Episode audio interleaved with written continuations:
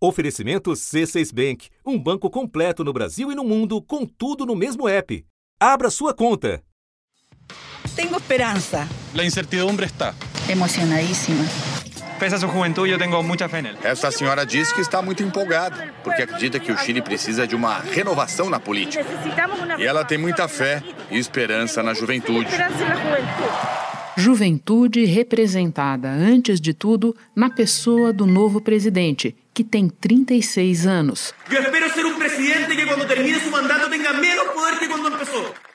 Um governo repleto de ineditismos. Este 11 de marzo, el presidente de la República más joven de la historia de Chile asumirá el mando con un parlamento renovado. Primera vez en 16 años, el cambio de mando en Chile tendrá a un nuevo protagonista. A mudança geracional e de mentalidade já ficou evidente na transição. Y es que por primera vez en la historia de Chile tomará el poder un gobierno que se identifica como feminista y con un gabinete paritario. De un gobierno feminista, ecologista y moderado. O gabinete ministerial que vai ter mais mulheres do que homens. Pela primeira vez no país, as mulheres vão ser maioria. São 14 ministras e 10 ministros. Pela primeira vez na história, uma mulher vai comandar o Ministério do Interior. No meio desse elenco, alguns personagens importantes foram escolhidos com base na necessidade de acomodação de forças por quem começa a governar sem maioria no Congresso e com uma constituinte em curso. O ministro da Fazenda será Mário Marcelo Culhal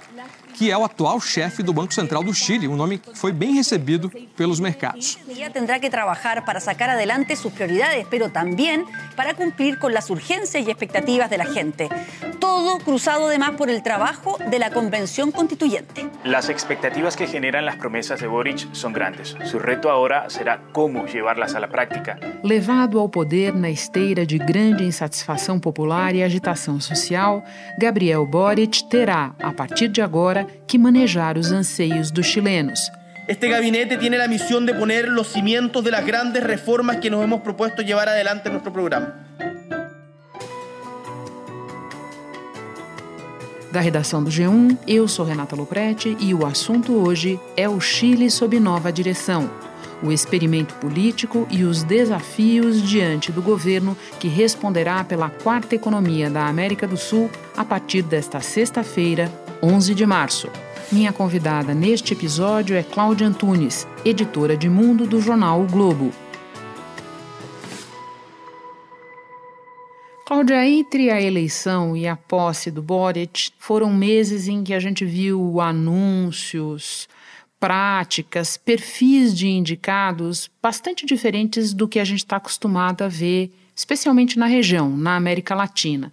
Você pode começar nos explicando o que existe de novidade no que está acontecendo na política chilena? a eleição do Boric, a posse dele, significa uma mudança geracional muito grande no Chile, né? E que eu acho que é uma mudança geracional que há muito tempo não acontece aqui na região, é, independentemente é, das suas posições políticas ou, ou, ideológicas, a maioria dos políticos que tem que ser revezado no poder vem de longas tradições políticas e tal. E é, com o Boric, eu acho que de fato chega ao poder uma, uma é uma geração que conseguiu num período de tempo muito curto, pouco mais de 10 anos, passar das ruas para a política institucional e ainda tentar manter algum pé nas ruas. Né? No Chile, os estudantes vão às ruas há anos para pedir melhorias na educação. Os manifestantes, estudantes na maioria, exigiam uma educação gratuita e de qualidade. Eles também reivindicavam uma maior distribuição das riquezas geradas pelo cobre. O país é o maior produtor de cobre do mundo. Quando a gente viu o anúncio do gabinete do Boric, é claro que o gabinete já representa, o ministério dele, né?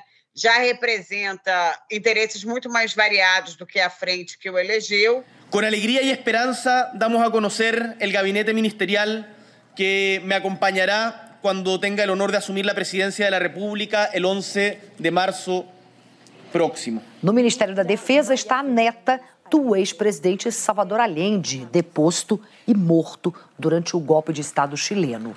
E o futuro ministro das Finanças será o atual chefe do Banco Central. Mário Marcel é de centro-esquerda e moderado. E que participaram junto com ele dos primeiros movimentos que expressavam uma as primeiras expressões de insatisfação com o chamado modelo chileno, né, da, que foi o modelo da transição da ditadura do Pinochet para a democracia. Né? Não foi uma explosão social tão grande como que aconteceu em 2019, quando várias dessas pessoas já tinham, de certa forma, ingressado na, na política institucional, no parlamento e tal, inclusive o próprio Boric, que estava no seu já segundo mandato de deputado, mas foi o primeiro movimento assim que contestou o famoso modelo chileno que deu muito certo ali nos primeiros anos da transição pós-ditadura em termos de crescimento econômico, mas que os protestos de 2019 mostraram que era um modelo ainda bastante contestado. Né? Um milhão de pessoas, ou até pouco mais do que isso, nas ruas de Santiago. Segundo a imprensa do Chile, essa foi a maior manifestação popular desde o fim da ditadura militar em 1990. Depois eu acho que tem um, também uma mudança da esquerda, né? uma mudança de orientação da esquerda, embora o, o Boric ele tenha sido eleito numa coalizão, como todo mundo sabe, com o Partido Comunista, que é um partido muito mais tradicional no Chile, fez parte do governo do Salvador Allende e, e teve uma experiência de governo é, já na democracia no segundo governo da Bachelet, que é do Partido Socialista. Gabriel Boric nasceu em Punta Arenas, na Patagônia chilena, descendente de imigrantes croatas, e estudou direito na capital, Santiago. Nesta época, se tornou líder estudantil e foi eleito deputado. Assumiu seu primeiro mandato em 2014. Boric participou dos protestos que tomaram as ruas do Chile em 2019 e que culminaram na aprovação de uma Assembleia Constituinte. Candidato da Frente Ampla de Esquerda, Boric foi eleito com 4 milhões e 600 mil votos, o que representa quase 56% do total e quase um milhão de votos a mais que o rival, José Antônio Cast, da extrema-direita, que teve pouco mais de 44%. Tem uma, uma esquerda que é, eu acho que, de uma certa maneira, que tem um compromisso maior, assim, de base ali, um pouco com temas como direitos humanos ou, ou diversidade, questões de gênero. Esto no, el feminismo no se trata solamente de tener o no tener el Ministerio de la Mujer. El feminismo tiene que estar transversalmente en todas nuestras políticas públicas. La perspectiva de género tiene que cruzar cada una de nuestras iniciativas, nuestra visión de mundo y nuestra manera de relacionarnos con la sociedad. Espera só um instante que eu já volto para retomar a conversa com a Cláudia Antunes.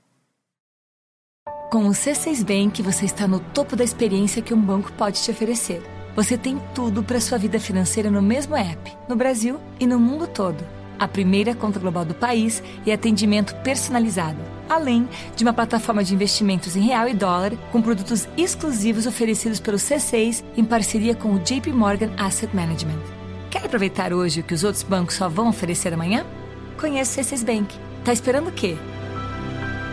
C6 Bank. Essa renovação de que você fala aparece muito na formação do ministério, ministério no qual, por outro lado, a gente também vê alguns gestos de composição principalmente com a escolha do atual presidente do Banco Central para ser o próximo ministro da Fazenda. Qual é o contexto do cálculo político dessas escolhas, Cláudia? O, o parlamento que assume agora, também junto com o Boric, ele foi eleito no primeiro turno da eleição presidencial, que foi vencido pelo candidato da direita radical ali, que era o José Antônio Cast. Esse primeiro turno teve, inclusive, uma composição do eleitorado que votou completamente diferente do segundo, muito menos gente votou. Foi eleito um parlamento super fragmentado, em que a coalizão do Boric ela só tem 37 das é, 120 cadeiras da, da Câmara e cinco senadores. Então, havia uma necessidade de composição com o Partido Socialista é, da Bachelet e outros vários partidos ali que ficam um pouco na órbita do Partido Socialista, o Partido pela democracia do ex-presidente Ricardo Lago. Então, acho que a nomeação de um cara do Banco Central, acho que é, é símbolo de um governo que também se dá conta que é um governo de transição. E eu acho que ele tem claramente uma posição negociadora de sinalizar mesmo para os mercados que, embora, é, como o Boric até repete, nós temos que entregar algumas mudanças que as ruas pediram, a gente entende que essas mudanças têm que ser negociadas. Mas qual é a, eu creio, uma das virtudes de nossa campanha é que podemos y de, de, los liderazgos que hoy día están aquí expresados es que podemos poner de acuerdo a gente que piensa distinto en función de un bien común. Porque este proyecto no se trata, no se trata de liderazgos individuales, sino de proyectos colectivos que además se van desarrollando al alero de las experiencias comunitarias. Você fala da falta de maioria no Congresso. Agora eu te pergunto de um elemento adicional, que é o fato de que existe uma Assembleia Constituinte em curso no Chile, mais progressista do que o parlamento, e que está lá tomando decisões sobre tudo, né, Cláudia? É, Banco Central, é, sistema tributário, muita coisa que pode afetar a margem de manobra do novo governo, ou não. O que é que a Constituinte tem a ver? Com esses movimentos do Boris agora? A Constituinte entrou agora na sua fase de votação dos artigos, né? Começou agora. Eles ainda estão na fase de votação mais da parte do marco institucional do Estado chileno, se vai ser um Estado federativo, se vai ser um Estado porque atualmente o Estado chileno é super centralizado. Por isso, quando falamos de descentralização, não estamos falando solamente de uma classe de geografia para dizer onde está cada região e vamos a fazer um traspaso de 20% do poder a esta região. Não, estamos dizendo que a descentralização implica ceder poder, que o centro pierda poder.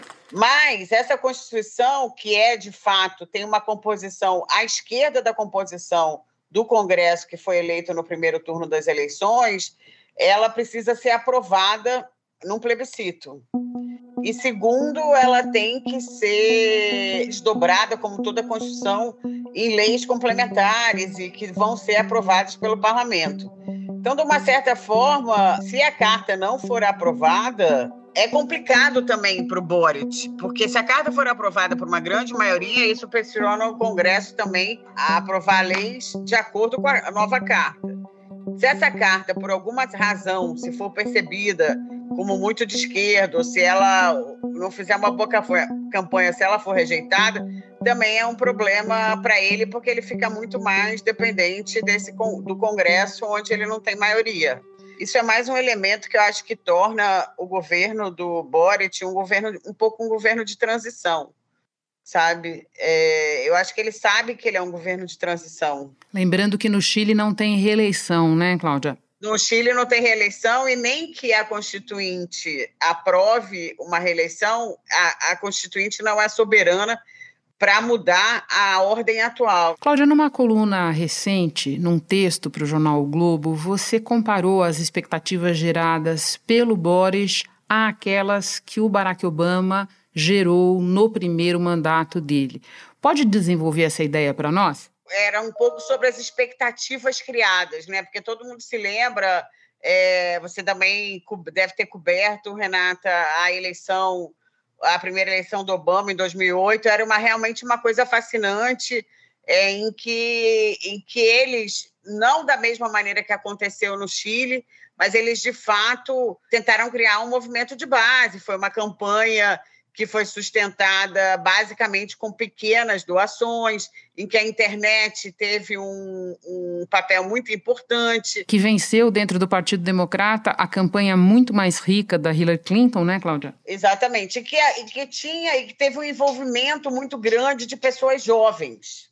O Obama, logo que ele chegou ao poder, eu acho que ele foi muito absorvido pela velha máquina democrata, assim, né? incluindo as nomeações do governo dele. Eu acho que isso não está tão presente no governo do Boric, em que ele tenta equilibrar ali eh, o velho e o novo. Hemos decidido assumir o rol tradicionalmente chamado primeira dama, eh, com o compromisso de reformularlo.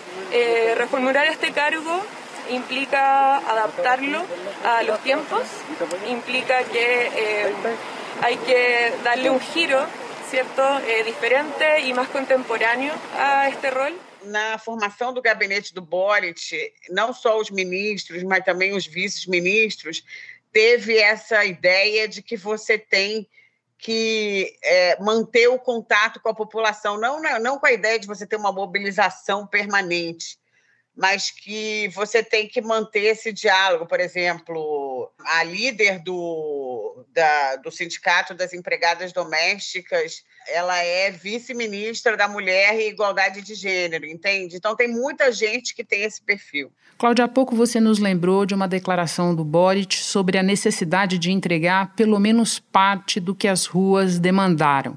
Então eu te peço que nos lembre quais são as principais demandas que apareceram nos protestos dos últimos anos e que agora estarão diante do novo governo. Acho que as demandas principais é, são relacionadas a um acesso mais igualitário, vamos dizer assim, à educação e à saúde. A gente sabe que, embora, enfim, em termos latino-americanos, é, nada disso no Chile é péssimo, mas tanto a saúde como a educação não, não tem uma educação nenhuma saúde geral, pública, universal, e as pessoas e as famílias se endividam muito com tratamento médico. Isso era um tema muito presente nas manifestações. Lo que nosotros estamos defendiendo en esta una de las reformas estructurales es que no va a haber más en Chile una salud para ricos y una salud para pobres. Vamos a crear un plan nacional de salud e a questão da gratuidade do ensino é uma coisa que está presente também desde as primeiras manifestações que o próprio Boris participou. Muchos, muchos de nosotros y nosotras nos formamos políticamente en las por recuperar la educación pública. Y desde esa intuición que nos decía de que la lucha por una educación pública, gratuita y de calidad no era una lucha solamente gremial, no era una lucha sectorial, sino que era una lucha por un modelo de Estado, de desarrollo, de sociedad distinto.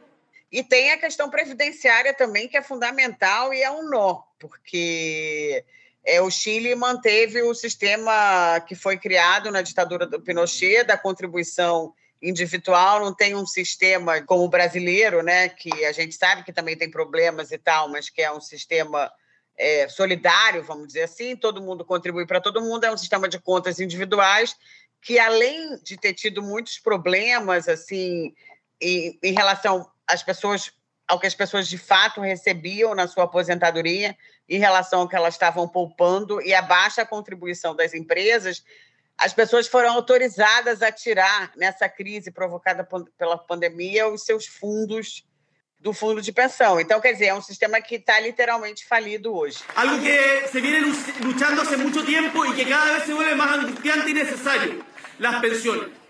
Queremos pensões dignas sem AFP para você criar qualquer outro sistema, é, eu acho que o Boris tem enfatizado muito isso em reuniões com, com empresários. E nisso eu também acho que, que tem uma. que eu fiz também uma comparação um pouco com, a, com Obama, que ele. É, é, talvez ele seja, tenha sido, mesmo na economia, muito mais conservador do que o próprio Biden, por exemplo, agora, né, pelo menos nos seus planos. O, o Boris tem dito nas reuniões com empresários assim: para a gente entregar tudo isso, a gente vai tentar, vai ter que aumentar a carga tributária chilena. O Chile tem uma das menores cargas tributárias entre os países membros da OCDE, que é o chamado Clube dos Ricos, né, é mais ou menos 20%.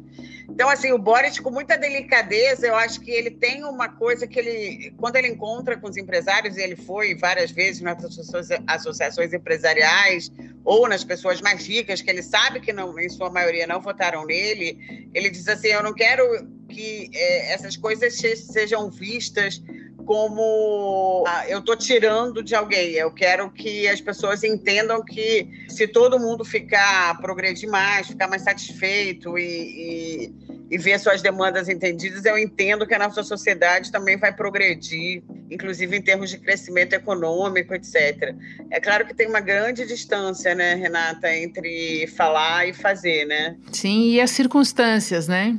E as circunstâncias que a gente vai acompanhar e examinar a partir de agora. Cláudia, muito obrigada pela participação. Um prazer te receber novamente no assunto.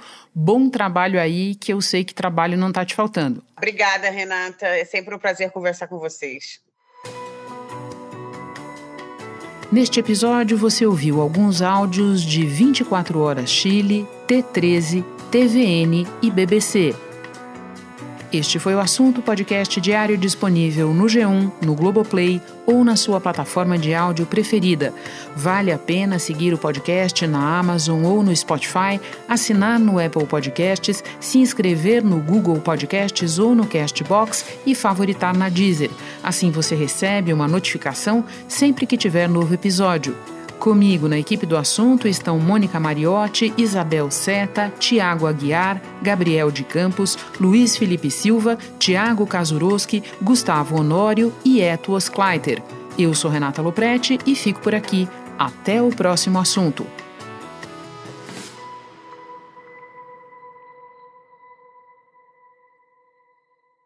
Você no topo da experiência financeira que um banco pode oferecer.